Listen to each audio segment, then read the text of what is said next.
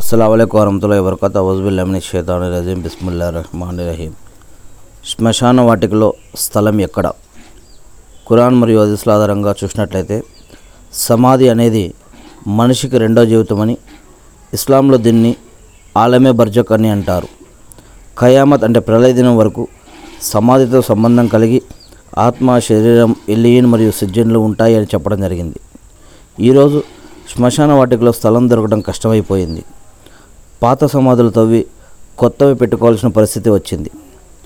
అందరూ అల్లానే ఆరాధిస్తున్నా సరే మరి దాసుడు మరణించాక మా ప్రాంతం వాడు కాదు అనే వారిని మనం ఈనాడు చూస్తూ ఉన్నాం. అనేక మంది సదకా ఖైరాతులు జకాతులు బైతుల వాళ్ళు మరియు అనేక మార్గాలలో సంపాదనను సంపదను దైవ మార్గంలో ఖర్చు పెడుతూ ఉంటారు. మరి మీ ప్రాంతంలో వీటి గురించి అల్లా మార్గంలో శ్రమించే వారు ఎవరైనా ఉన్నారా? అల్లా అటువంటి వారికి